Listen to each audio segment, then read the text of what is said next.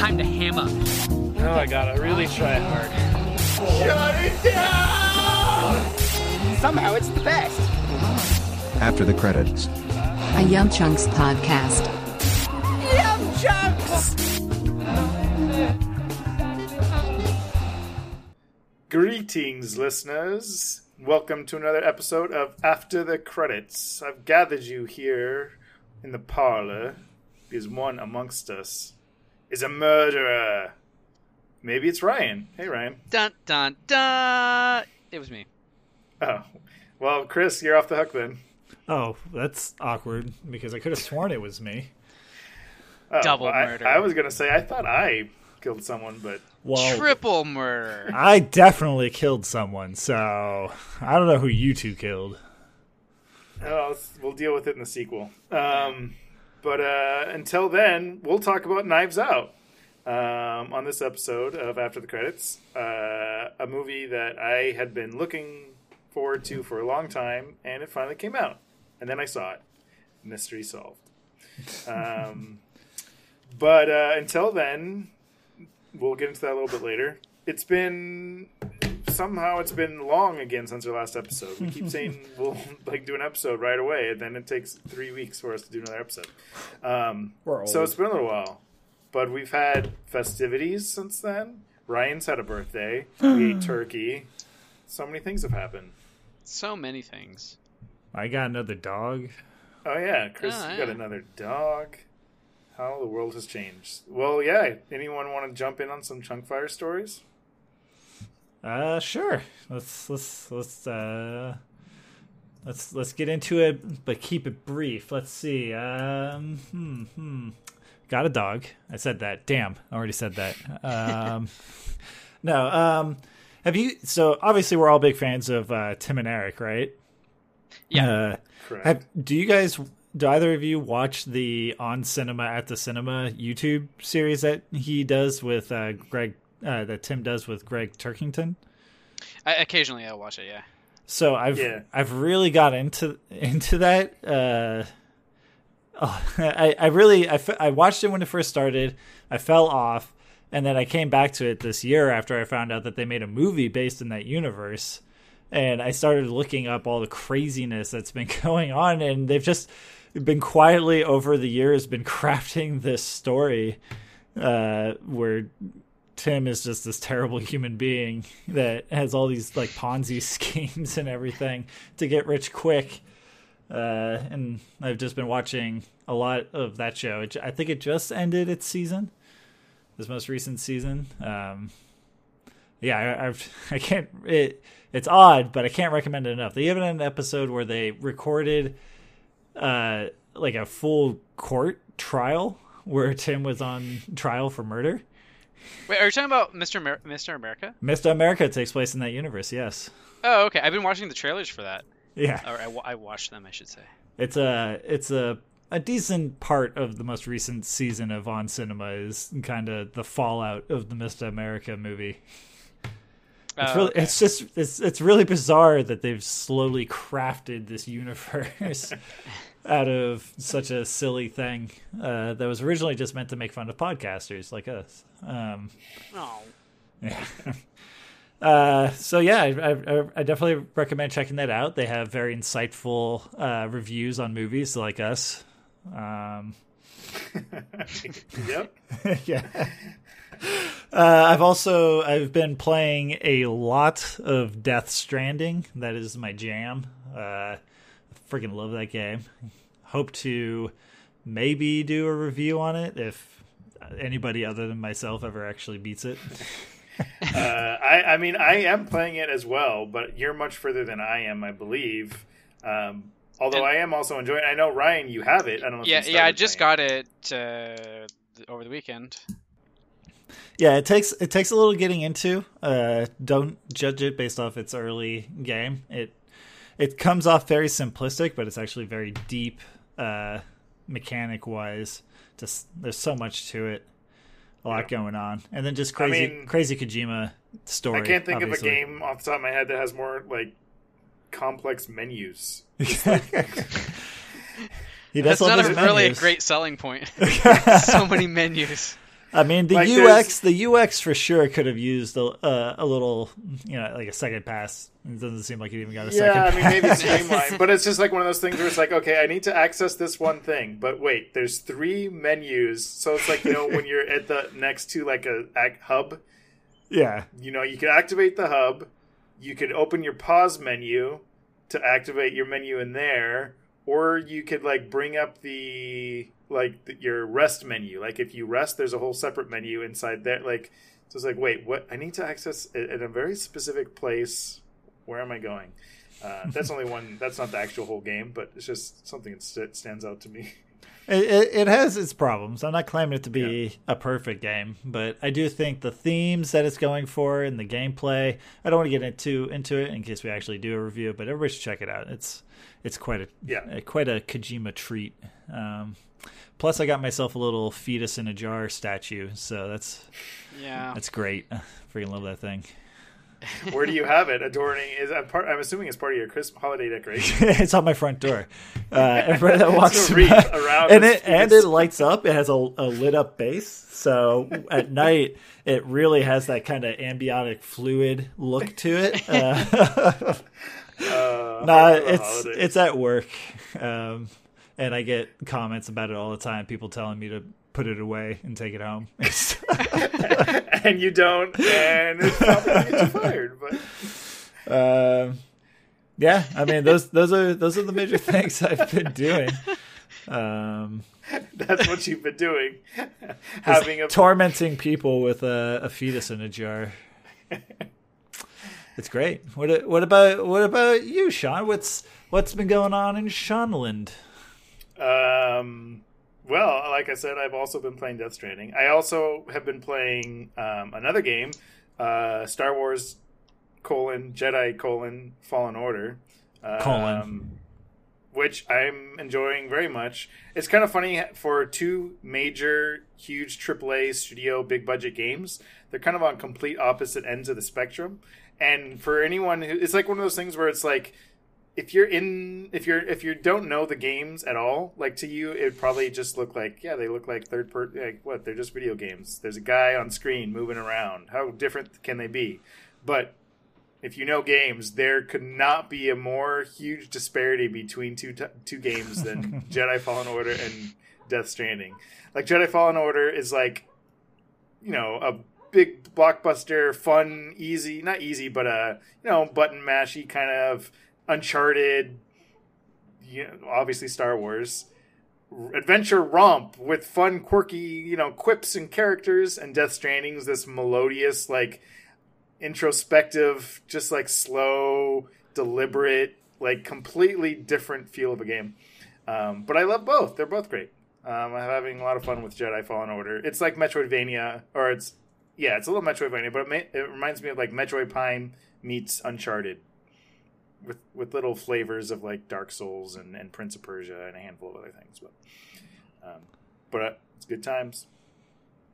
Um, and what else have I been up to? Um, I've been watching Simpsons on Disney Plus, which can I say? If if you told me that there would be a streaming service, or well, I want to know what that means. But if I could just like watch Simpsons, like when I was a twelve year old boy, and I could just watch Simpsons, or even not twelve year old, twenty year old, I don't know, any, A twenty year old boy. Yes. If you could- actually, if you just told me last year as an adult man that I could watch The Simpsons at any episode, any time on a streaming service, um, I would have thought, oh, it's going to be heaven. And it turns out it is because I didn't start doing it when I first got Disney Plus, but um, but this last week especially, I've just been. I'll just kind of come home, put on Simpsons, and then they're just on. That's just in the background of my life now, and it's great. I can't think of a better backdrop to my boring doing nothing around in my apartment. What about Futurama? What about it? I don't know. It's great. Good, ba- good background noise. I guess I'm just saying all Simpsons is on Disney Plus, and that's hence the, that's the impetus for me doing it. Um, I don't think Futurama's on Disney Plus, is it? I think I think all of Futurama's on Hulu, and I think all of Disenchanted is on Netflix. So Netflix. Groen- Well- Matt Groening's got he's I got fingers everywhere. Bases yeah. covered, yeah. Yeah. Uh, well, yeah, that's good times. And one small other thing with Rise of Skywalker due out, um, my parents were watching all the Star Wars films in order. I'm like, yeah, that's a good idea. So I started doing that too. And I got halfway through episode two, and I can't. you can't go on. I can't. Nope. go on. Nobody would want to ask you to, Sean. Uh, I mean, actually, episode two is a little bit more bearable than episode one. I always remember hating episode like episode two is the worst, but episode one is much harder to watch. It's just Jake But- Lloyd and the combination of Jake Lloyd and Jar Jar Binks is just like But like, I feel like episode one is bad in like a corny, cheesy kind of way. yeah. it so is, like you sure. can you can kind of be like, oh, it's so I mean- cheesy. But like episode two isn't even cheesy. It's just yeah. Episode bad. two, his biggest thing is that it's just bad and boring more than anything, and But so it- that's yeah. Uh, But at least it's like about the well, it's not really about the Clone Wars, but at least premise-wise, it's more interesting. I mean, Episode One is like Yeah. this movie's about a trade dispute. Let's let's start off the new trilogy by Yeah, is really riveting audiences with a trade dispute. because especially something that's become so like part of the pop culture you know just zeitgeist of how we discuss something and going back and actually watching it and how much you like s- separating the actuality from the myth of what it's become. Right. but the actuality of the prequels is that bad. And that's It real like the opening crawl the first paragraph is there is a trade dispute on like, what? Like they proofread that hundreds of times and they like yeah this is the this, This is, is how we want to I mean, you bang know, open this this trilogy. you know the the Clone Wars TV show that was on Cartoon Network that was for Yeah. kids had a full arc that was just all about Yeah. banking and the And- economy. but that in the was that was during season six, and it was actually a really good arc. They somehow made it interesting, but that is not how you want to start off this prequel to a much loved action adventure swashbuckling series. Uh, also, this just came to my attention this recent time when I was watching it. You know how everyone kind of makes fun of the idea when Obi Wan meets R two in A New Hope, and he goes, "I don't believe I ever owned a droid." You know, right? Like Yeah. That's a real common thing. Like, eh, Yeah. it doesn't make any sense. You know what actually does? I always chalk that up like, oh, Obi Wan's just being coy. He does recognize R two, but he's playing like he doesn't in front of Luke. Like, you know, retconning in my own head that it somehow kind of makes sense, a little bit of sense, and Obi Wan, a little bit being coy about it.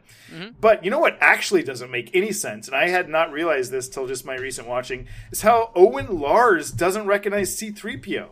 He freaking owned C three PO for years. Yeah, that is true. That- It doesn't make any sense. Why would he? And he goes to the Jawa Sandcrawler and doesn't recognize like he because Shmi took C-3PO with her when she was bought and then married by Lars, and C-3PO has been living with him like for years. Well, Owen Lars didn't buy Shmi, but Owen's father did. You know what I mean? Like, right? C-3PO was at his house for years, and then he doesn't recognize him when you know they buy him a New Hope.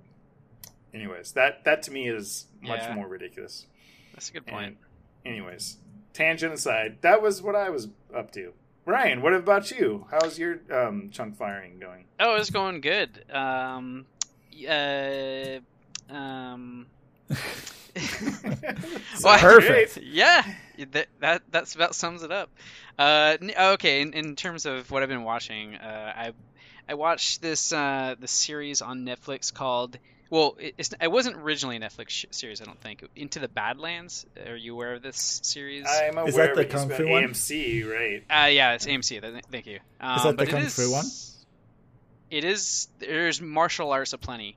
Um, uh, but yeah, it's on Netflix. The first three seasons, anyway. I think there's maybe a fourth season now on AMC. Um, but yeah, this uh, you can add this to the catalog of uh, non-recommendations by Ryan.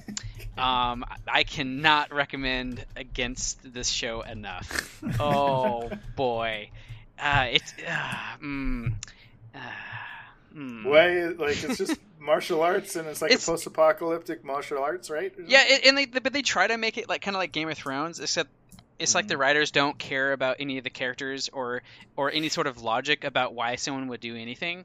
So characters are just switching alliances f- just for the drama of it and doesn't make any sense. In like one episode, characters are literally trying to kill each other. In the next episode, they're like, "We're best buddies," and they're hugging. And it's, anyway, it's just it's just so like whiplash every episode, and they just murder. It, it's supposed to be post-apocalyptic, right? So there, Yeah. there's not many humans left and all that stuff. But they're just murdering thousands of people every episode. It's like, okay, okay, uh, all right. Uh, anyway, it, it's awful. Uh, but it, it does have Nick Frost in it, which is kind of odd. Huh. Uh, he's he's somewhat enjoyable. Um, I do like the main character, I guess if you can call it that. He's is the this Asian actor. I can't. I don't know his name. Uh, I don't know anyone's name in the show actually, but um, other than Nick Frost, I just said that. Uh, but yeah, it's pretty bad. Um, uh, but on the Bad lands. Into the Badlands, Okay. bad. This is bad. Just be. I mean, they put it in the title. Yeah, uh, but in on the good side of news, in the good the good lands is Magic for Humans. New season two opened started today. That is to say the fourth, which is the day we're recording. It's fantastic. I love that series. Um, I love the first season, and I'm halfway through the second season, and it's amazing. I love it. It's just great. It's great stuff. Um, uh, I beat Outer Worlds, the video game that I spoke about on the last Oh, podcast. sorry. I I need did. to catch up and do that. How was the ending? Was it satisfying? Were you happy with the overall experience? Yeah, I loved it. I thought it was just a really, really good, well put together game. Um, just yeah, all around great game. I think the ending maybe uh, could have used a little more pomp. Actually, it could have popped a little more and kind of, kind of blown my mind maybe a little bit more in terms of like the story. Uh, it was all great, but just you know the a little more bombastic. I think could have hmm gone a gone a, lo- a long way. Um, but then on Sunday I went to a chili cook-off, and that was fun. That was that was a good old time. Whoa. I've been suffering the rest of the week for it, but you know, Did you win? I won by eating all the chili. That's how anyone wins a chili cook-off, Chris. Did you eat an insanity pepper and then have a mind and soul searching mind journey? I did. That's an episode of The Simpsons. I know. That's, I, the fox spirit or coyote Yeah. spirit spoke to me. The And- kitsune. Yep. Um, how was it down in San Diego? I assume. Yeah, it was. Uh, it's called the Sono Fest for some reason, but South Park, North Park, um, chili cook-off annual one. Like this is the tenth year or something. What's uh, the trend in chili nowadays? What's the hot ticket in chili? Well, what, what you're gonna find? Actually, what one this year was a mole-based chili. So yeah, um, but it actually it was really good. It was the first chili I had at the chili cook-off, and I loved it. It was it was kind of spicy, but also kind of tangy. It was in mole-based, like I said, and it ended up winning first place. So I was like, yes, I have good taste in chili. I think is what that means. Now, I've never been to a chili cook-off, so as an amateur, do they provide you some sort of vehicle to enjoy this chili on, or do you just like, eat spoonfuls of chili? So funny you should ask. So what the if, if you're in the know, what you do is you show up and you go to this one pottery store adjacent and you get yourself a custom ceramic bowl, right? And and you pick it out yourself. It's like you, you're find I equated it to finding uh uh, uh Holy had to pick Grail. out Exactly, Chris. You, good job. You knew what I was going to say. Um, and you had to pick the right one, otherwise uh, you die. And I was the last person alive at the chili cook-off, so I guess it means I Well, it's the right the, the chemical reaction reaction creates the chili makes it toxic. Uh, Yeah. Oh, that's interesting. Um, but it is just the chili. It's like you don't they don't put it over like fries or or, or Corn No, or they like do sometimes. They'll have the fixins, as they called it. So you know, you you present your bowl, and then they slop some some goo in there, and then sometimes they'll put like sour cream on top, or some chives, or some what else did they put on there? Uh, you know, what- whatever you know, Cheese, cheese maybe? maybe sometimes they would do. Yeah, so they would just whatever they felt was appropriate to go along with with their particular chili. Um, yeah, so it was actually pretty fun. I was, um, it was a lot of a good time. What do you do if you don't like the chili? Well, that that unfortunately did happen, and then you just kind of dump it out.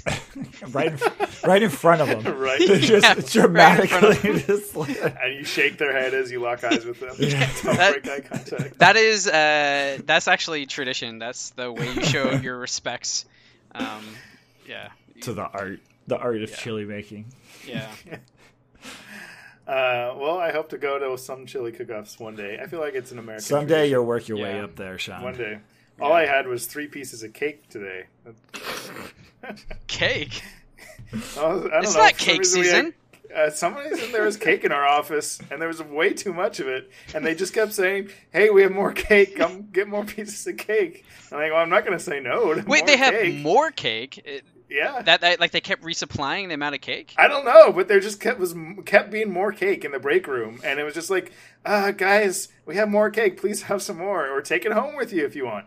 And then there'd be more cake, and I'd be like, well, I was just gonna get an apple, but cake. and it's free cake. exactly. You don't want to be uh, irresponsible and have to buy an apple. That's, That's true. That's I mean, unwise. apple was free too, Oh. but cake or an apple. I'm a awful person, so I went with cake. Um. Anyways, but uh, cool. Well, okay. Well, that sounds fun. Uh, chili, chili, and um, new dogs and Simpsons. What a motley chunk fire we have going. Yay! Uh, anyways, yeah. All right, cool. Um, well, let's jump into our movie then. Um, our Awesome. movie, as in the movie that we all made, and it's called Knives Out. We're amazing geniuses. Um, and our acronym is Rian Johnson. Some way. Yeah, I'll figure it out. Anyways, uh, Knives Out. Who wants to sum that? Oh, before we get to summing up, spoilers. Uh, yeah, this is going to be very, very spoiler heavy. So, as this is a mystery, I please don't listen to this if you plan on seeing this movie because it will be spoiled. Christopher Any- Plummer yeah. dies. No. Uh, yeah. So spoilers, spoiler warning, spoiler alert. Um, with that being said, um, who's gonna tell us about Knives Out? Um, I can give it a shot. Go for it, Chris. Do it. Um, Knives Out. I got nothing.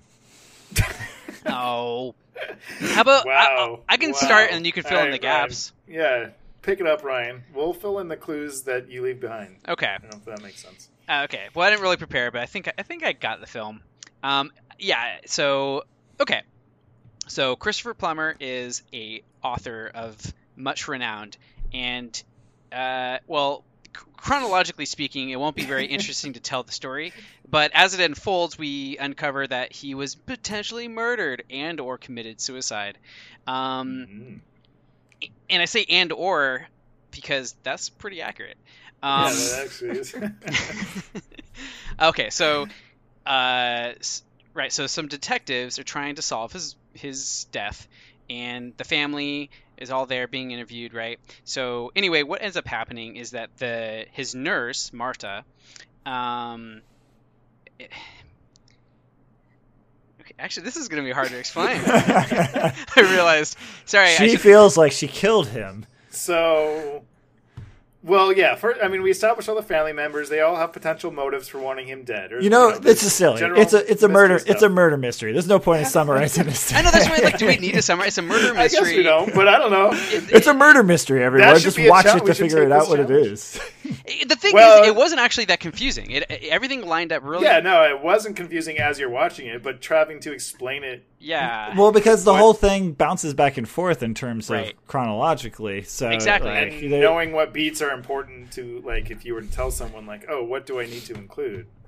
Anyways, James Bond plays a fun Southern detective, and Yeah. he has he, he makes a lot of jokes, and he comes off as an idiot, but he's secretly brilliant. Blah blah blah. They solve the mystery, or do they? Yeah, they do. no, they Oh. do, and that's Oh, what I okay. loved. It. One of the things I liked about it is that they, it was pretty pretty closed book on it. Well, yeah, basically, Marta, his nurse, kind of thinks that she did it, but it was an accident. So she's kind of trying to hide it. But then it turns out that it was part of a plan from Captain America to murder him accidentally. Captain America kind of went back in time to murder this. This was to, he was putting back one of the. Infinity Stones. Um, and then, but because she's And a then good General person, Zod was there, and he was just like, "I can't get a movie deal," and Uh, and then you find out that, well, you don't find out anything. I mean, you do. You find out ev- find out everything, but that she's innocent, I guess, and he's guilty, I guess. This is silly. It's like trying to explain what happens in Clue. Could you could you just like explain what happens in No, Clue? but I haven't just watched Clue, so I don't know. Also, there's multiple versions of that movie, like not versions, but you know, Well, what I mean? ex- Like- explain the right one. yeah. All right. Well, anyways, that's kind of what happened in Nights Out. That was the worst synopsis we've ever done. We did it, guys. We did it. Which I'm okay with because I. This is say Young it- Chunk signing out. Well, we don't discuss this one. We just do a bare bare bone summary, and then move on with our lives. yeah. Okay, Why well, are you- we, we figured it. We, we, it's a murder mystery.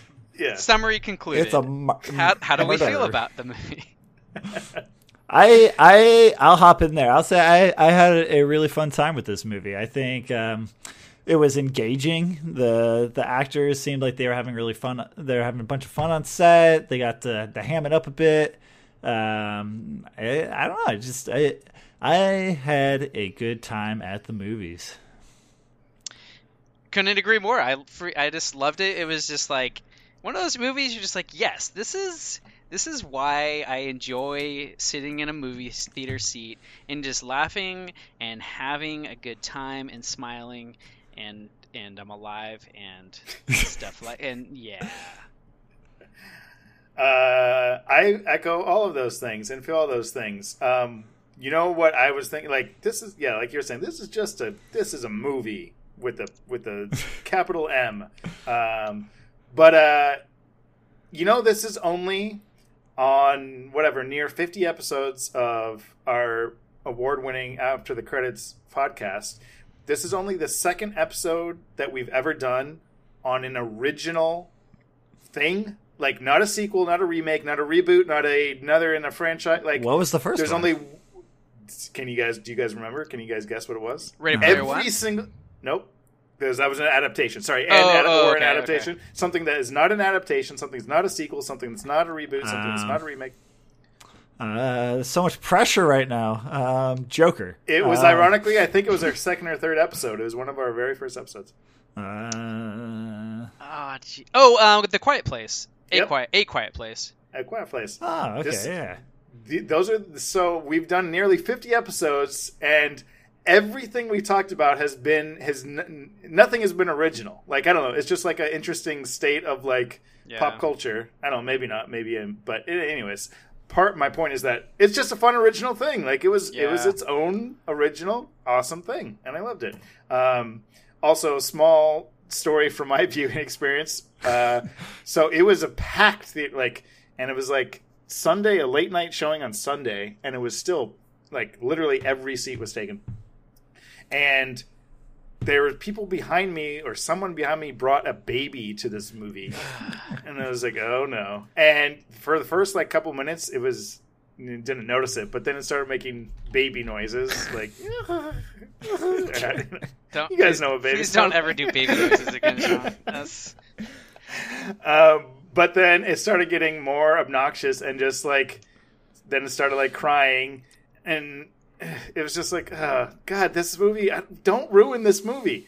But then someone in the theater yells out get the baby out of here! And then someone else is like i agree! And then other people are just like tur- almost turning into a mob and like oh, yeah why do you have a baby in here? And so like it almost then i almost felt like worse for like it's like oh no they're gonna like kill this person. And so and then this person i i'm sure they must have been mortified like they you could hear the baby crying slowly getting oh, quieter. Uh, But then you could kind like throughout the rest of the film, you could kind of hear that. I I think they were standing in the hall because occasionally I could hear the baby like making noises, but then they would like get quiet again as it. My point being that the movie was so good that that little interruption didn't ruin it. I still had a great time. And don't bring your babies to. and don't bring your baby. Nights. I mean, I like it was just a bad experience for humanity because it was like, come on, don't bring your baby to the movie. That's that's crummy. But at the same time, it's like people like they're like, I feel bad for them. Like all these people are just being really mean to this person. It's like, ah, this is just awful. There's no winners here. This is just an awful situation. Well, just don't bring your movie like, or don't bring your movie. Don't bring your baby to like an Yeah. opening weekend when you opening weekend when you know there's going to be a full theater, don't bring your baby Yeah. Well, you don't always know that, but it, it's unless funny it's a fetus in a jar. Then you can bring it with you. Well, yeah, Chris. I assume you bring in your fetus to all the movies that you go to. I do. I mean, you got to watch out for BTS, and there's no way else. It's true. Now, so. I'm I'm afraid of them ghosts. Anyways, yeah. Uh, I, I always almost think that like, why do they even allow people to buy tickets if they have a baby? Like, can't they? Can't that just be a thing? Like, Because they're not going to say no to money. Yeah, sure. I you mean, can't sell major tickets chain, to a sorry, child major under chain. seventeen for a rated R movie, so you just can't sell a ticket to a baby. Period. Well, babies Well, are free. yeah, I was going to Oh, say it's well, not like they sold a Charge, ticket. start charging for babies, and then say you can't buy a ticket for. it. No, I mean, actually, there there that- are there are theater chains that do refuse that type of yeah, stuff. like the Alamo Draft House, like you know, That's which you know, that's appropriate.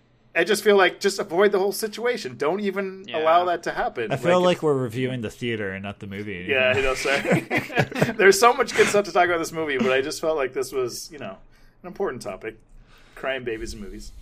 So I, I, I like I said before, I really liked all the acting. Everything was fun. One thing I didn't know that now I know is that the the actress that played Marta, she's been slowly just like picking roles and getting getting into movies. Like I didn't when I saw even when I saw her in the movie, I didn't really recognize her. I was just like, oh, whatever. And then I, I went and I looked her up, and I was like, oh, she's been in a ton of things recently. Like she was in uh, Blade Runner, the the Blade Yeah. Runner sequel. She Yeah, was she's the computer. Yeah, she Yeah, was she was lead. Joy. the s- Yeah, Yeah, and I was just like, oh dang! And now she's in the new Bond film too, and I'm just like, dang, she's getting everywhere. She's Oh. getting lots of lots of work. two, To movies Daniel with Daniel Craig. Craig. I know, Craigapalooza. Lucky- um, lucky her. But anyways, she was uh, my point being, she's she's she's a good actress, and she's getting she's getting the roles, Yeah, and that's good. She's super good. Yeah. Yeah, it's, I mean, Uh, I loved all the actors. I thought they all just played off each other super well, and it was. I love, it, you know, it's it's like it's a, it, the whole movie felt like a callback to films of old, where you just had this star-studded cast with this like everyone in the movie was someone we all recognize, and has like this a little bit of a cult of person, not a cult of personality, but like this um. Uh, what do you call it? Just like larger than life kind of stage presence almost. They're just like, Mhm. and they're acting it up, right? They're hamming it up. Mhm. They're just being this overblown character of themselves, or at least their Yeah. on-screen personas, um, and just that, so they can just kind of embellish it and have fun with it. Um, and yeah, I loved every minute of that. Yeah, I never felt like like even though they were hamming it up and you could tell that they were like I never felt like they really clashed and when they were in a scene, right? Like I felt like they were all willing to let you know, they weren't trying to steal scenes. They were all just there working together towards this goal. Teamwork. Uh, yeah, I, I mean it's it's interesting because like as big as all the actors are, or for the most part, I guess you know they're all fairly well known. It's funny because as the film you know develops and goes, you almost like this, especially the second half of the film, like they almost all take a back seat, and you're just like so riveted by the characters who aren't these big name actors. Like by the end of the film, it's like, oh yeah, Jamie Lee Curtis is in this thing, Yeah. and Don Johnson, Yeah. and like y'all, and it's like, oh, and Christopher Plummer, and it's like, oh, w- like there's so much other stuff that was just so like captivating that you kind of like forgot like it's these actors that are kind of like kind of sold the film and then it kind of took on its own thing um which like i think kind of speaks to because the first to me like like everything about the film is just really brilliant in terms of the writing and the pacing the structure. And i love that it was like the first act the first is just basically like okay here's your you know what the you know how we do mystery you know how mystery works. Here's all the suspects. Here's their motivations. Look we're getting that out of the way in the first act. Yeah. boom. And then at the end of the first act they completely he completely twists it. And it's like oh oh wait. This is not like this is I, I, this is not the standard mystery anymore um I mean, yeah, they, Essentially, they just tell you Marta- exactly right, what right. happened, right? And they Yeah. show you they show you the the scene they- in they- earnest, and they, yeah, Yeah, I mean it's interesting. I don't know what you guys thought. I think partially because of just like other films or things that maybe are similar is I at first I wasn't sure if I should trust that because I'm so used to like this idea of an unreliable narrator narrator. Yeah. And so I was expecting like like oh wait maybe that's not what happened or I'm gonna we're gonna find out the real truth. I mean we do find out the real truth, but that is Sure. what you know what I mean. Like and so I wasn't quite sure. Like I wasn't I was kind of still hesitant in terms of trusting what I'm seeing. Yeah, the, the, don't know if movie never lies to you.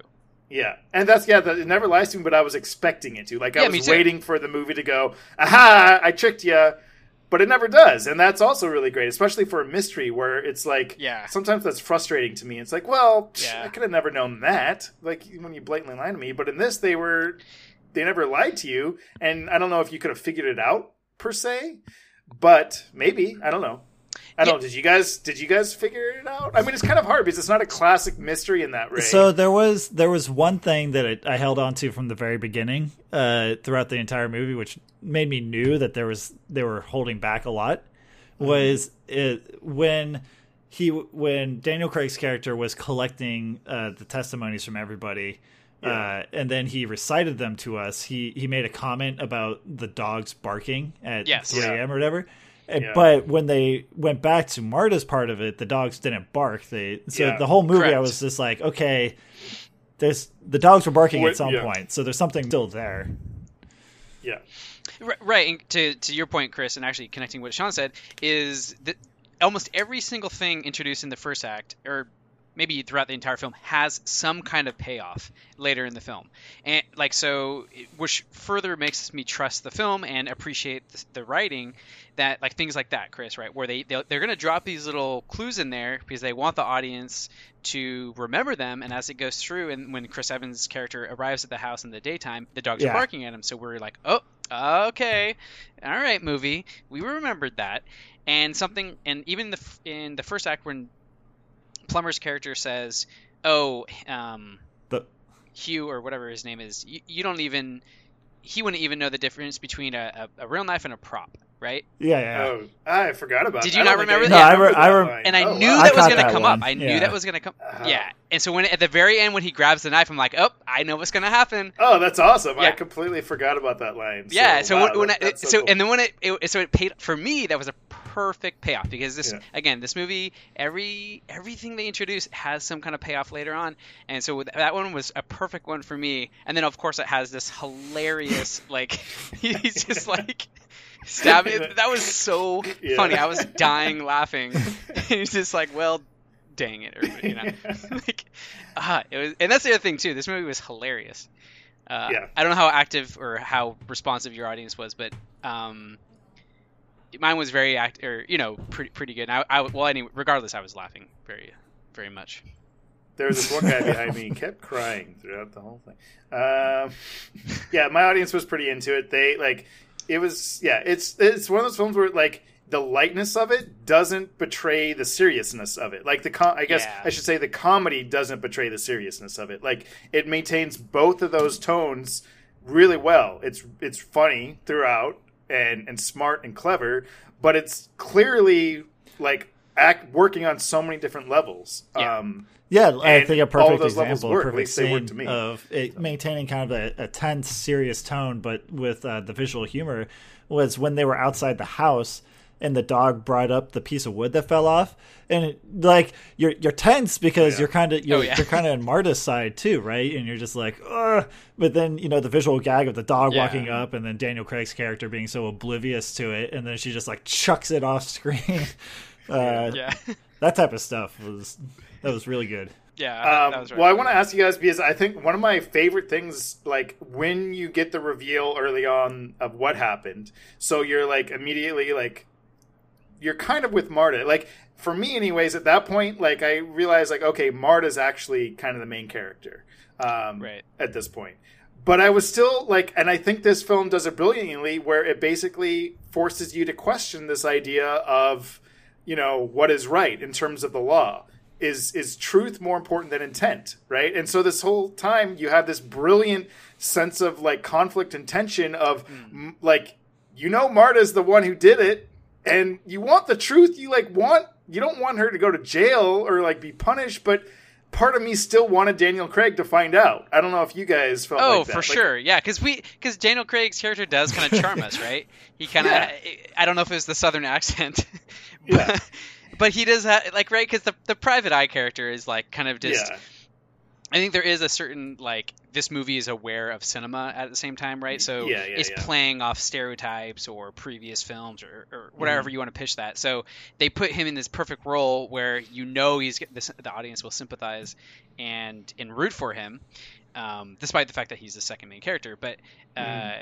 so yeah, for sure, like there is like this duality of we like Marta uh, because we believe her to be what she ends up being a true, Yeah. genuinely awesome, good person. Mm-hmm. But we, right? There, I think there's inter, intertwined with what you're saying, Sean. Like maybe there is this sense of the movies maybe playing on the audience's sense of mistrust uh, of films, Oh, yeah. especially mystery films, Mhm. uh, um, that we don't maybe we don't hundred percent trust Marta at this point. So we're kind of conflicted. Like, well, I'd rather have Daniel Craig's character find out, and then he can sort out the truth.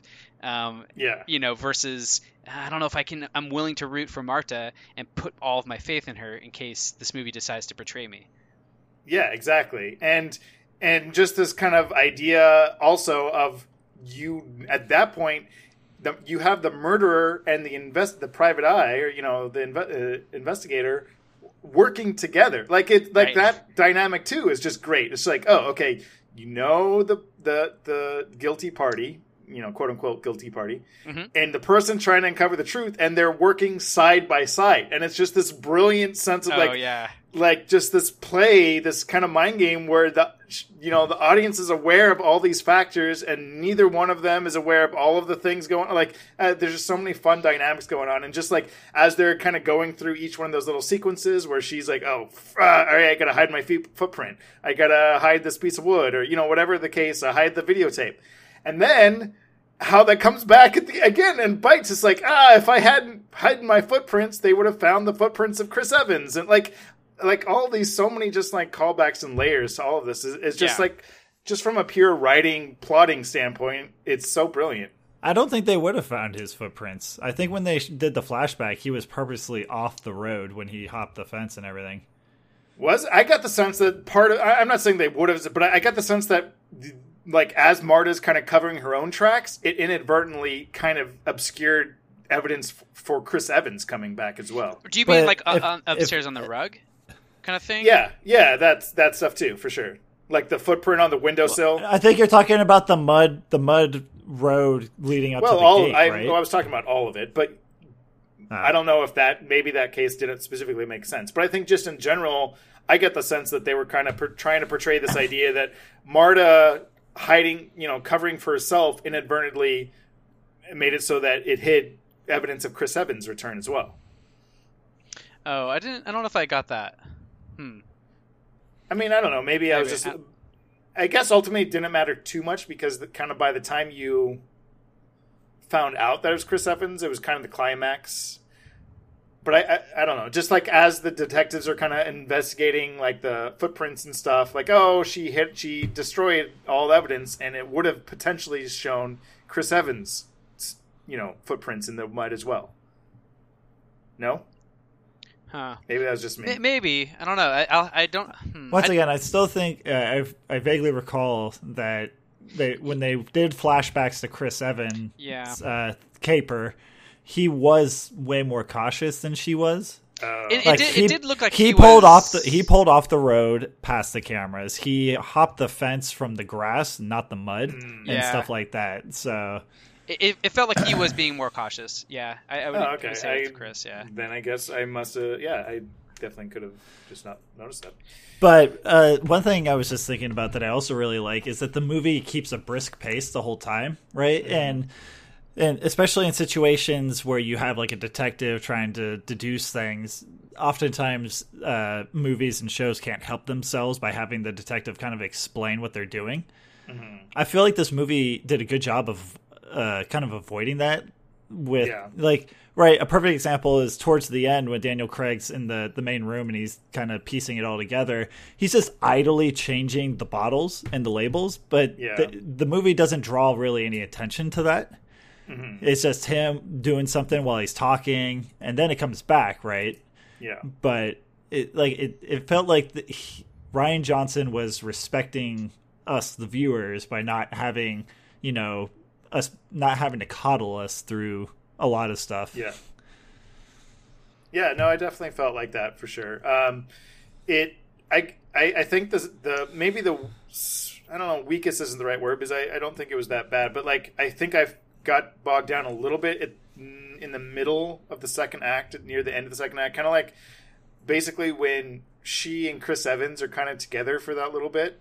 There were kind of beats and moments where I was like, okay, what what specifically they're trying to track down the note that was written to cover why why did they blow up the hospital? There was one or two like small little moments where it kind of got hazy on exactly what was going on in terms of like why they were doing what they're doing. But Right. it was pretty few and far between, and everything else, for as complicated as a plot it was, well, at least as many moving parts as it was, I was able to follow. I mean, it seemed pretty straightforward and easy to follow everything else. Yeah, car chase was hilarious. And how it went after the car chase is over, like that was the dumbest car chase in history. Like, uh, Um, did you guys feel like I felt like it was maybe? Um, I I did kind of question like, wait, wh- she, why would she trust Chris Evans? Like, I kind of felt like, eh, I Yeah, don't know, did I- that feel? Did you guys? But buy I don't that? feel like That she full she fully moment. ever trusts him.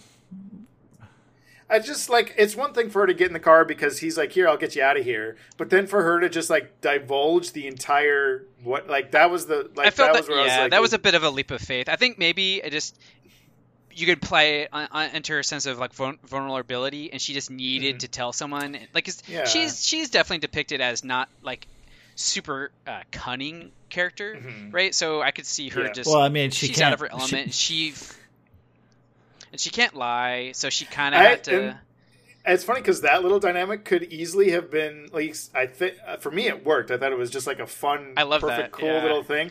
But I could easily see it in like less, you know, um, you know, Careful hands. subtle or careful hands. It being really dumb. Like, Yep. like if you just told me that, that sounds like on, on paper, it sounds like this. What that sounds stupid. But in the movie, I think it worked really well. yeah, I. I thought it was a great element because, like, because it is a straight, you know, very classic mystery story with like all these Mm-hmm. fun little quirks and elements in uh, throughout. And that was one element that I was like, oh man, this is such a fun quirk the movie has going for Yeah. it the whole time, and it has again, it has a great Yeah. payoff at the very end uh, because they u- they use it I Um, think three yeah. times in the movie, right? So that's Oh, yeah. which is good. rule of That's kind of what you want to do, yeah. right? So, yeah, that was great. Oh, uh, one little tidbit I wanted to put in there at, that it, I think they had the movie was already playful with us. Um, but Mhm. when she's trying to remember, she okay, she's escaped. She's driving in the car away when she's leaving the house, and she's trying to remember what what um what Plummer told her. She like pull off the road Oh, after yeah. the elephant. Pull off the Oh, road yeah. before the ele-, and like, in it, but it's him just saying like yeah. before Well, or after he, like, the, could- they doesn't he combine as like be after or, or Yeah. something like. and like which I, I love that i just i, I don't Yeah. there's just something so right because when you're trying to remember what something someone says you can you can literally do that in your head and you can make that Yeah. person say it either way uh it i don't know i just, I just love that Uh, it's a very playful thing So there there was one thing that I that didn't quite work well for me. Uh, I don't say I wouldn't say it was terrible, but it it it didn't really work. I thought, which was a little bit of the social commentary dynamic that they kept trying to put in there.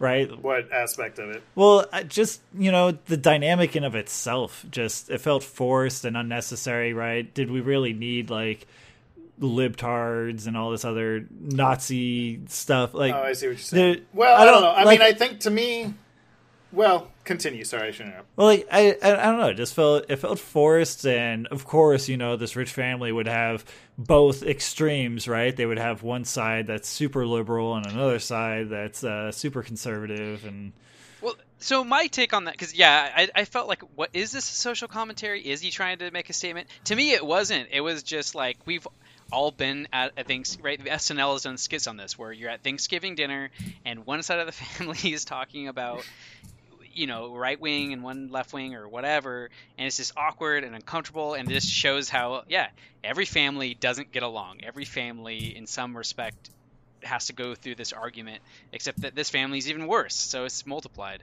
i don't know that's what i got out of it Well, I mean, I guess I I, I I could kind of get what you're saying a little bit with how specific they were.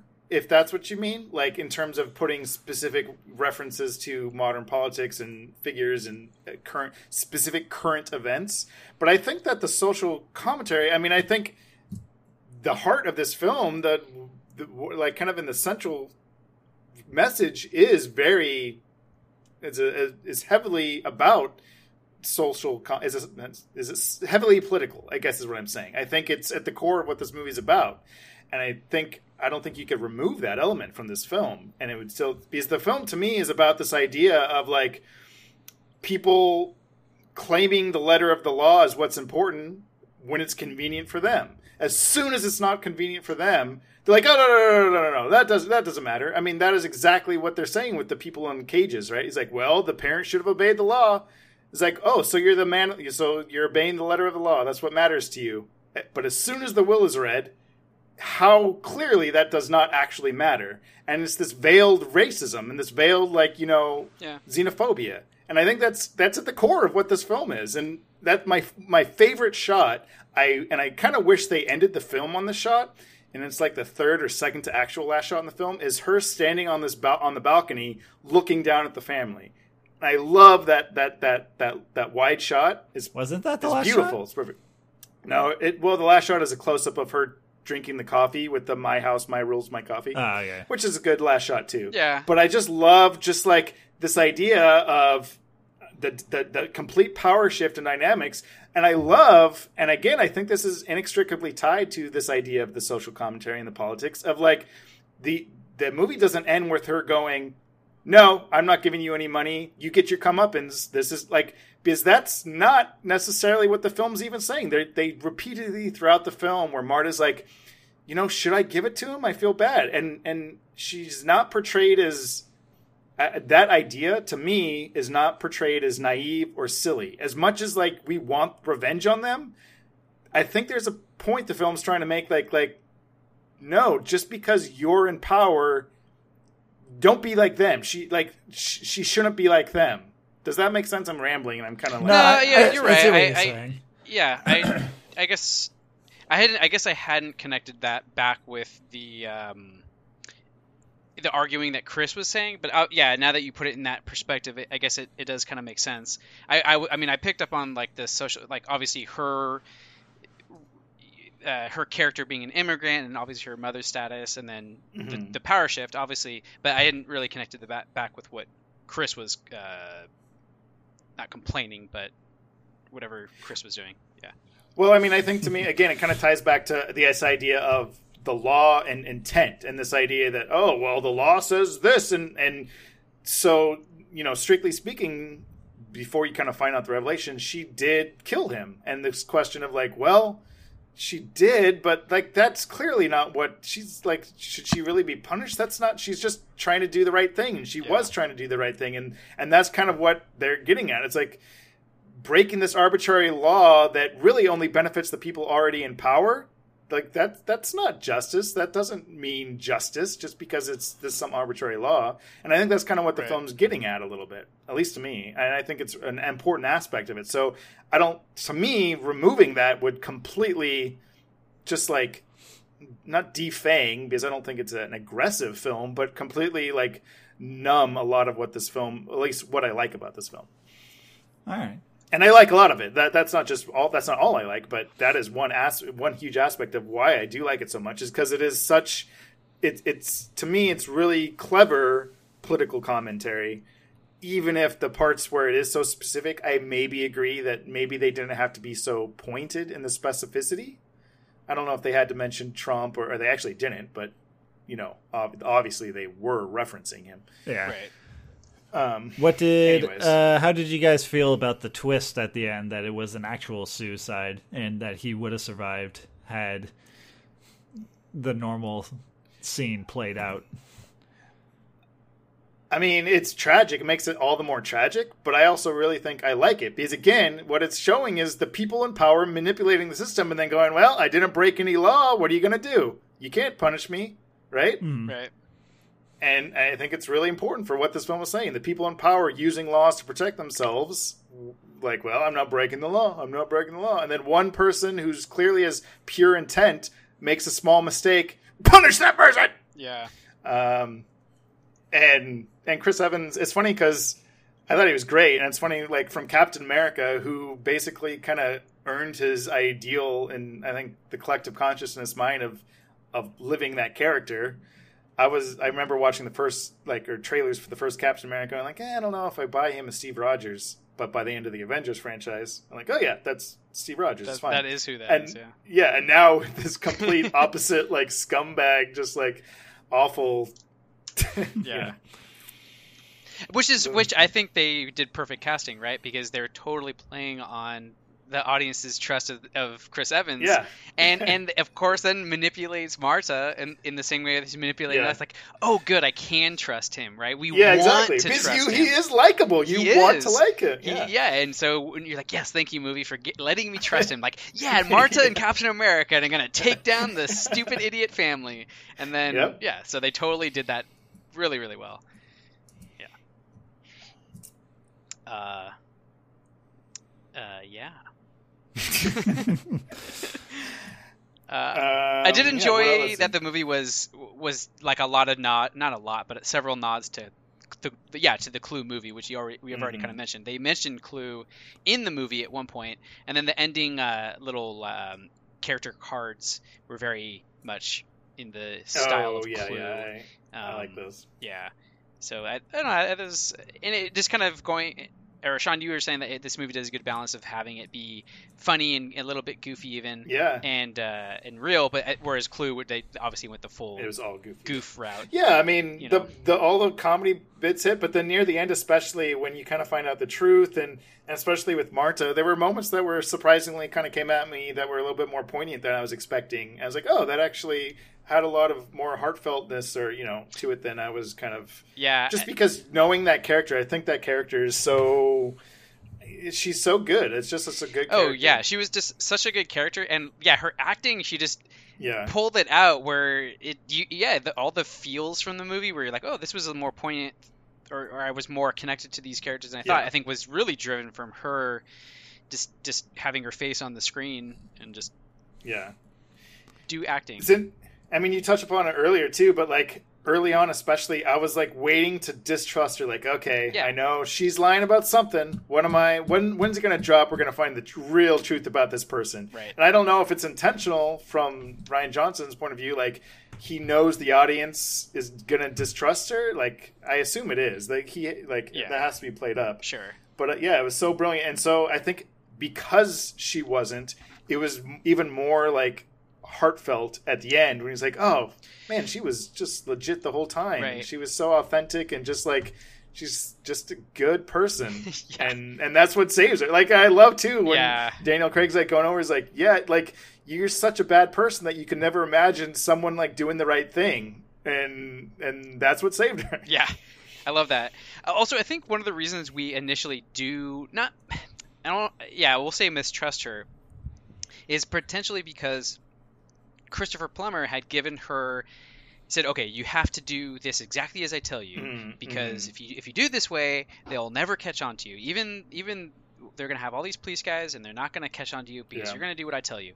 And so from that point on, through some undetermined point in the middle of the film, we know she's operating under his instruction, right? Yeah. And so it's it's not so much that necess- maybe we don't necessarily distrust her, but we don't know what part of this is real or part of Mhm. like is it part real as in Yeah. her behaving genuinely or she's oh yep this is all part of the instructions that Oh yeah, you know what yeah, I mean? So, and we kind of that kind of uh, gets you know thinner and thinner Mhm. as the movie goes on, um, which I kept expecting or thinking that it would come back to that in some way. That because this whole movie is steeped around, yeah, well, it's kind of nested in its own mystery.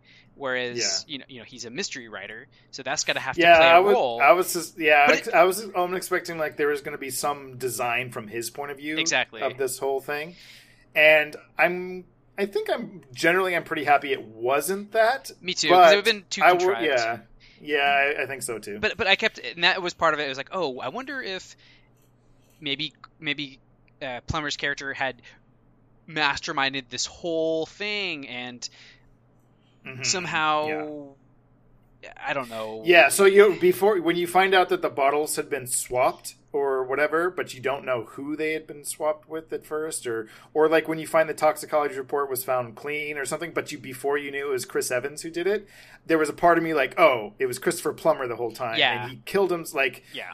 Bec- like, I don't know, like I, I, that's I kind of half expected that to happen too. I was Right, like, he he's, was- he's a little too calm when he, he's dying. However, Yeah. I did think he was dying of morphine, so you you oh, probably yeah. would be calm. Well, he thought he was. He, Well, he thought, thought he he was was. dying I know, He but wasn't. that's what that's. I Yeah. mean, because it's that you can under you can kind of understand. Oh, that's why he's not freaking out because he he's still pumped full of. but that morphine. is so much more tragic. It is really tragic because, is, and yeah. it's funny too because that does even that's a setup and a payoff where he where he's like, you know, if you had called the ambulance, if you had called nine one one, he'd be alive.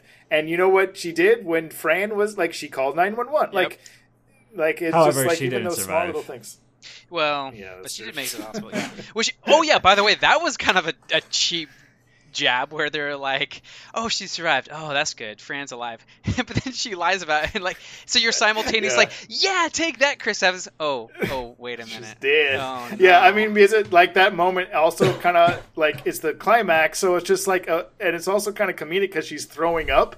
So it's Right. like this comedic, ah, she's dead, throw up. Oh, oh wait, she's Yeah. dead. So there's a lot of emotions. So that final, we, we that we've final talked Yeah. about. Chris Evans' character. We've talked about Marta. Uh, we haven't really talked about Daniel Craig's character that much. And I mean, when I 1st saw this, I talked to Sean, and I I think the he was so enjoyable as this character that I wouldn't be opposed to doing more movies or whatever offshoots with that character. Because I mean, there's something there's something so charming I mean, about him, that's right? The fact that he he knew Oh, yeah. all along, but they play it off really well as as if he didn't know and he was a bumbling. Actually, so I actually had a question about that. Why does the blood on her shoe give anything away? well, it doesn't. It didn't give anything away other than she was involved. But why? He didn't die. Like she wasn't in the room when he's killed. Like Yeah, she was. Neck, so no, she was. Was she? Yeah, that's how she got Oh the blood on yeah. her. Is shoes. that where the blood? That is how she Yeah. got the It's, blood on her shoe? I don't know. That would be a pretty big blood spray. Like, and that's true. I I thought figure it that was- out too. yeah. It's the only thing that makes sense. Or, it, yeah. No, it was that. Did it show that? Because I Yeah, it was a the, quick The cut. moment it showed it, I don't remember because there was a slow mo shot where it shows the blood dripping on her shoe, but I just don't re- remember the placement of it. No, it was a quick if it was- cut. Oh, Oh, okay. It was like really fast. that's right. You're right. I forgot about Um, But yeah, I mean the Well, fact the yeah. fact that he plays it really well as hey, I'm a bumbling guy and I'm g- having Yeah. the wool pulled over me and all this other stuff. But in the end, he's just like, listen, I knew you were involved. I kept you close. I followed you, like because I could sense you were a good person. And there was yeah, I mean, more to I this. think he, I think he plays that classic, you know, archetype. It was really well done, and but I'm just happy he wasn't the main character. Not because I don't think he could have been the main character, because I think, but I think that's the classic mystery is that Right. the main characters are detective. But I think it was really important. I love that the. I mean, I guess you could say dual protagonist, I suppose. But to me, it was really more about Marta, and it was Marta's journey that we were with uh, as an audience. Yeah. And I think that also is interesting because you want to be like you want to be with Daniel Craig, and you are like that's who you want to be with. But the movie is pulling you towards Marta. Like, no, don't remove yourself from this situation. Like, like this, you're in this. You- Yeah. You, you can't like escape this. This is not some like fun little game you could play at and then go off on your merry way. You're in this. You got to figure out how to deal with this. Yeah, I, think that's just the the moment that you really feel that is when she shows shows up to the um, burnt down medical lab, and then he spots her in the car from. Yeah, a long way yeah. off, and then he kind of starts coming after. Like you, you're they're they're making you feel that from her Yeah. perspective, right? I don't even think they show it from his perspective ever, right? So Yeah, I think it's just his reflection or something or whatever that she sees in the rearview mirror. Maybe I don't know. Or no, he's coming up the hill. well, and he he's coming up the hill, car. yeah, Yeah, that's right. That's right. yeah. So that it totally seats you in her in her seat. Yeah. Um, and also just like the second act, the midpoint of the film, like the will reading, like I, I mean, you could kind of see it coming, but just like the like that, just where everything just explodes. I, that was a, just a great moment, and just like direction the film takes. It doesn't necessarily change the mystery so much, but it just just intensifies everything. And I thought uh, again, just like pacing and writing wise, it was just so great how structured the film was. Do they ever give a reason why uh, Christopher Plummer's character would have told uh, Captain America about the will change? Um, I don't know if it, it Because kinda that get the seems sense like it he was just like kind of contention, right? I got the sense that it was just him. Yeah, I don't know why he would tell him because he was telling everyone else like Yes. truths. So Christopher he was cleaning house, right? He basically Yeah. was, which to me was the fact that he was cleaning house. Maybe it's just yeah, he's his birthday, and that's enough of a reason. But that's why I kept thinking, okay, why did he clean house on the day of his death? Like he, I kept thinking, oh, he actually did plan his own death, right? It, it- Yeah, that's what I was thinking too for a little while. or something. Anyway, but Yeah. that, that that was just a coincidence, I suppose. Um, yeah. Oh, and I loved. I, it was a small note, tiny little note in the film, but a like a small bit of redemption, maybe for um, the the well, not dem- um, the whole letter thing. Sorry, I kind of Mm-hmm. Mind blowing. Oh, with the Yeah. cheating on Right, because he said, "Oh, I'm gonna, Yeah. I'm gonna tell your wife about this." Uh, John Yeah. Don Johnson, and then Don Johnson like gets the letter. and like, "Oh, he was just bluffing the whole time." But of course, he wasn't because they kept saying that there was a connection between father and daughter about this Yeah. little game they would play, and then they revealed that the game was hiding the. Anyway, I thought there was a fun little payoff. It ultimately didn't mean a whole lot in the overall Yeah. scheme of things, but it did give her character maybe a little bit of a sense of redemption and also because i kept thinking like okay is Plummer's character actually a good character like guy is or is he kind of Mhm. also yeah.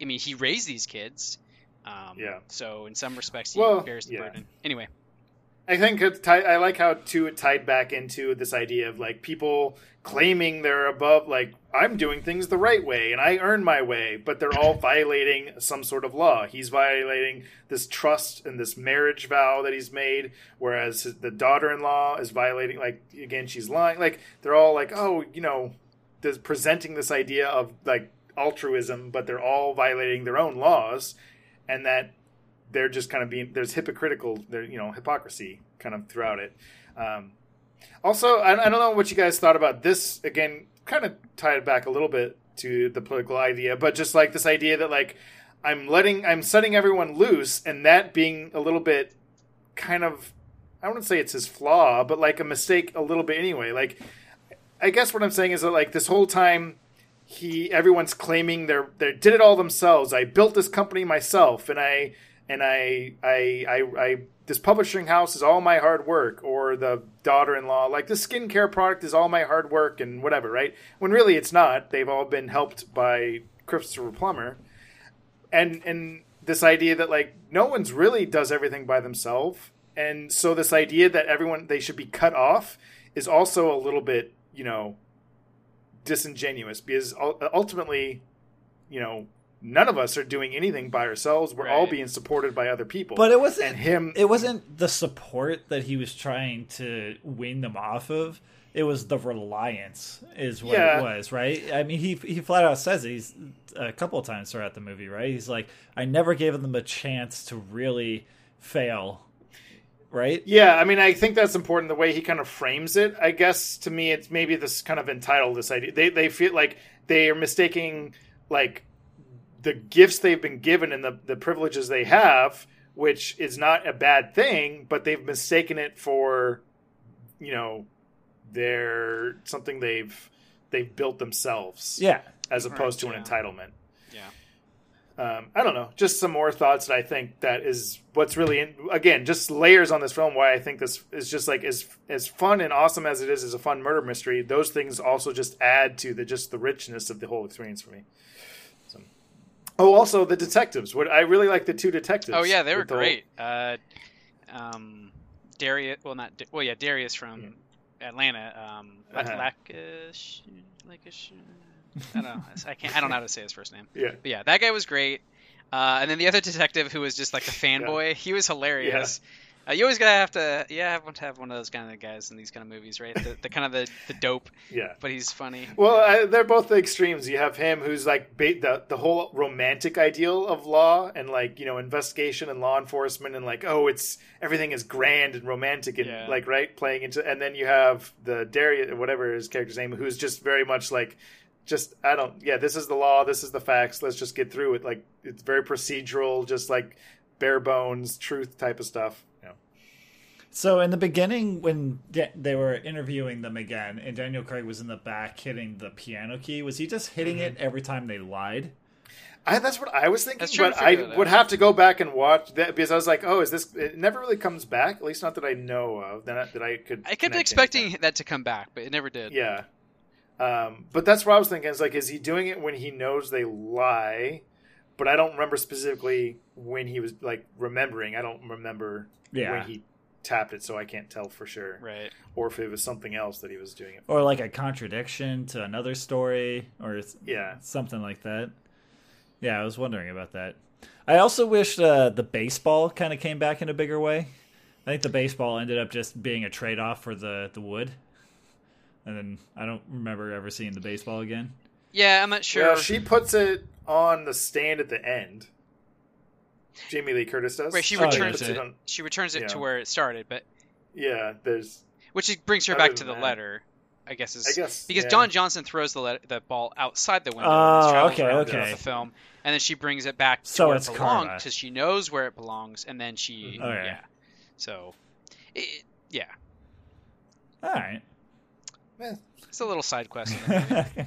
it was a good movie. I liked it. I had a fun It time. was. yeah, It was great. uh, yeah. Uh, I would say it's probably my favorite. Like plot, I think it's one of the best plotted movies I've seen this year or of this year. Like I don't know if that means necessarily, but I just felt like it was just brilliantly crafted in terms of the plotting of it and the revelation the, and like each each scene, each beat, progressing things, ramping up the tension, it, all making sense, tying back together. Like I don't know, just like all the things that involve in are involved in that aspect. But uh, yeah, good times. yeah, great times. Go see Knives Out, everyone. You'll have fun. Except if you haven't seen it and then you listen to our podcast, why did you do that? We just ruined the whole movie We for you. We warned you, against doing so. Jesus. Um, but if you have seen it and then listen to our podcast, good for you. you followed the rules and you're rewarded with um, an email because we got an email from a listener oh boy. oh From boy. so long ago. and I'm going to read it. Unless you guys have any more final thoughts on it. So. Uh, No, let's hear the email, eh? All right. So this email was actually sent a couple weeks ago, but since we haven't done an episode, um, this is from a good friend of mine, Sam Stovald. By the way, go check out Marvel Star Wars Explorers. Um, he hosts a podcast that I have frequently guested on. Um, they talk about old Marvel Star Wars comic books, and it's great. Um, so go listen. They just covered the Return of the Jedi adaptation. That adaptation's not very good, but the episodes of this podcast are great. Anyways, his letter says, though, um, the subject is Sonic. His letter says, "Hello, Yum Chunkers. I don't know how willing you'd be how, be to do an entire bonus episode for it again, but you at least got to spend some chunk fire time discussing." The discussing the Sonic trailer redesign. I hope you Oh, yeah. chart the movie's long, strange journey all the way until its release and put out an hour long bonus episode. Signed a Sonic Stan. But then he follows up right uh, quickly with P.S. Just to get you guys thinking, put on your foil hats and ask yourself if this whole thing was just an excuse to get people to hate this movie just so they could then see the revisited version and like it way more than they would than they otherwise would have.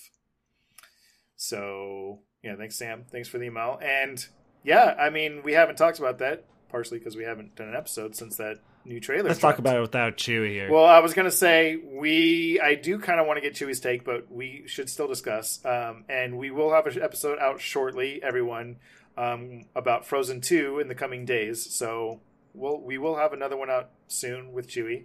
So we'll get his take on that Sonic stuff on that episode. But while we're here, yeah, what do you guys think about the new Sonic trailer?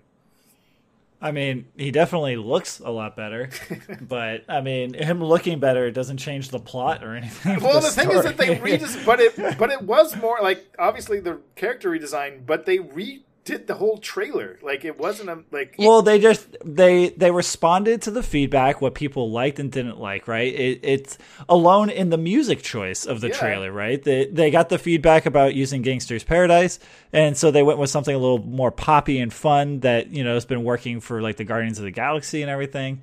Like it, I, I it's the same movie, different looking Sonic, and all they did was sell it in a different wrapper. I mean, it's without having seen the finished product. It's hard to say definitively, right? I guess we can't. Right. But it does definitely feel like they're pitching a different movie with this thing, with the new trailer. Yeah, I think if this is the first thing we saw of it, I would be more optimistic. But I, obviously, I can never truly say that knowingly because it's Sonic. um, in this, well, yeah. So I'm more optimistic than I was. I can say that much. But again, maybe maybe he has a point. Maybe uh, I've convinced myself of that, or the or the rather the studio has convinced me of that, based on their clever I mean, scheming. Yeah, it's not that. I mean, it, like, at what lengths? What like would I wouldn't put it past the studio to do that? Like, it seems silly, but but is it? It's like The it's, like, film it's is being more- It's it's Yeah, the th- film is way more of a thing now than it would have been other. Like if they just came out with this trailer, were like, "Oh, you see the Sonic trailer? Yeah, it looks like it might be kind of good." But after months of this, I mean, quote unquote controversy, I don't. That's not the, I feel like that is kind of, I don't know, diminishing that word, but uh, Yeah. um, and like it is now I guarantee the film will make more money because of all of these things than it would have if they didn't release the earlier trailer. yeah. It, it, It's I don't know. It's it's a it's, weird. It's thing. fascinating to think about because it would have to be a major cover up, right? Because anyone that worked on the film, Yeah, if, I guess if, if true. you're the character designer, How do you quiet everyone? Yeah. like, did, w- like so what is like executive told the executive went down to the the art designer and said, "Hey, make him look terrible." Uh, what? You know, yeah, no, make him look stupid that way. You know, like I can't imagine yeah, that the- conversation yeah, taking how place. do you even pitch that whole like because you also have to have like okay, here's our deadlines. Here's what. So our first deadline, the fake Sonic. Okay, we do we have the fake Sonic design ready to go? Yeah. Okay. All right. Now our next like yeah, I don't know how you even break that down. As but like, if you told that to a team and told them like we're gonna make more money. Uh, sure, what if. Like what? what if this is secretly a Sonic Generations movie and both Sonics are still in the movie? Oh, that's the big twist is that they're both in the movie. That would be amazing. that they're like both versions of Sonic are and they didn't redesign anything. Yeah. I would give them full credit, all the credit. If that was the truth, All right, you get you get movie, best you get best picture for that. Yeah. Automatic. All right. So you won the meta game. You did everything. That would be brilliant. the movie could suck still, but um, yeah, I. I mean, I, I still echo what I kind of said earlier, like when we actually talked about it, is that I, I still bristle at it because to me, it's it's um, movie making, uh, um, beta movie making, or open. You know, what's the what's the word I'm thinking of? Um, for video games. No, when game when a game is um, playable before it's actually out. God, I'm an. Beta, alpha? what's- Yeah, but it's like an open beta. Open beta, basically. Okay. It's open beta movie making. It's just like, here's our product, but we don't have to like, like we're getting our feedback before actually having the product out. I mean, isn't that what a focus group kind of is? well, yeah, and that's what I was talking on that episode. I talked about my dislike of focus groups, but yeah, Oh, yeah. That, but it's just like, but a focus group with the entire world. Like it's not a focus group anymore. You're just like, What if what if it get like th- it is revealed that this actually was a conspiracy, you know, a tr- or a meta Yeah. marketing scheme, and then other studios are like, hmm, that's actually a good idea. Let's just release the entire film, get the feedback from all audiences, Yeah. and just remake it and make even more money the second wait, time. wait. What if that's already happened? I mean, What if- it has? what if- Snyder cut? What Snyder if that cut, is like, exactly? What if that is what Justice League is? That is? I guarantee. okay, that Snyder cut. I don't know if you guys. You know, I know Chris, you are Ryan. You're probably aware that they're supposedly gonna release the Snyder cut. Of, Oh, I've heard of, that. Justice but League. Hey, he Well, just posted. Zack Snyder Yes. just posted a picture of the film. He's like, I, I know, have this film. We know, but it's all marketing. It's not a real thing. There was no. It is a thing now because the studio knows it can make money. So of course they're going to buy into this. Like, oh yeah, you mean we could sell this movie again? Yeah, sure, whatever. There's a Snyder cut. Yeah, whatever you want to say. Uh, uh, No, that's not how movie making works. You don't like. There was not another alternate version of this movie before it came out. That like that is BS. Well, I mean, in this know- case, there kind of was. No, there was there was a rough cut, but like movie making is you basically take the dailies, you put it in a you know a real rough timeline. That doesn't that's not Yeah, the but. I mean, the not what a film that movie Zack is. Snyder was making is definitely not the film that Joss Whedon ended up cutting. I'm just saying that he might have had different plans or whatever, sure, but the what he cut, there was no like file on Zack Snyder's computer that was like an edited finished version of the movie that was here's my cut, guys. Well, I don't think that's What what, anybody's. I don't think that's what anybody's expecting. I don't think they were like, "Oh, he just has a finished version of the movie post CG." That- I guarantee no, that's I what feel a like lot most fans are people are, like, "Okay, he shot the scenes he needed. He has what he needs to finish the movie. If you know, in this case, he would need more money for CGI and stuff, but." Okay, so that's what I'm saying. When you say when people are like release the Snyder cut, rele- that there's there's no that's that's that's like saying release a better version of the movie that doesn't exist yet. yeah, sure. That I want that for every bad movie. Like, what do you want? Like, let's- okay, great. That there's no conspiracy, is what I'm saying. There's no conspiracy to hide the quote unquote Snyder Anyways, cut. release the Snyder cut. This took a tangent. Release. Well, I mean, this is more important than Sonic for sure. Because I don't know I, about want to, I want to really see the Snyder cut. All right, I was all in on that Zack Snyder DC universe. That's fine. I'm not even whatever. That I, all I'm saying is that it's it's the marketing teams that are completely running like The Zack Snyder cut was listed as 214 minutes. That makes it longer than The Irishman. no, it's not. Isn't the Irishman three and a half hours? Oh, how many minutes is that? That's I guess it is. Well, it's two hours, two hundred and ten minutes. Well, there you go. I don't know. Are you saying that like it's a good thing? That's how you know it's great. uh, that movie is just a theme park ride, Chris. I would be all right with that. Uh, I just want to watch that freaking movie. All right. Obviously, what we got was not what was initially intended. Yeah. Okay, whatever. We'll leave it there. We'll let the audience decide. If you have thoughts about Sonic the Hedgehog trailer, the Zack, the Snyder cut of the Justice League, don't tell us. We don't care. But I care. okay, email Chris. care. Just email Chris then. Um, I don't know what your email is, Chris. You, could, you know, just go find him online. Um, we'll dox him so you guys can find out. Um, but if you want to ask us or talk to us about other things and movies um, or shows uh, or your thoughts on Knives Out, please, please, please write in at um, what's our email at at yumchunks at gmail.com. Um, and even though, okay, also we over the summer we promised a big reward after we got our fifth email, but under the stipulation that we can't have repeat emails. And Sam had already emailed us, so sorry, Sam, you don't count. I'm just pissing off all my friends. Sorry, everyone. Um, but it's the holidays, so maybe we'll we'll get a new writer in her, and we'll have a big holiday extravaganza. Probably not, but who knows? Um, but yeah, uh, so write in or Facebook us. You could also listen to us on all podcasting devices and and services. All Is the that still a thing? yeah. Podcast? I mean, Yeah, are they still a thing? the machines haven't taken over yet, so um, you can still listen to humans talk about movies. Until How do they know then. we're humans? How do they? How can they know we're not advanced AI? Maybe we are the machines that took over for a prim- even more primitive race of true.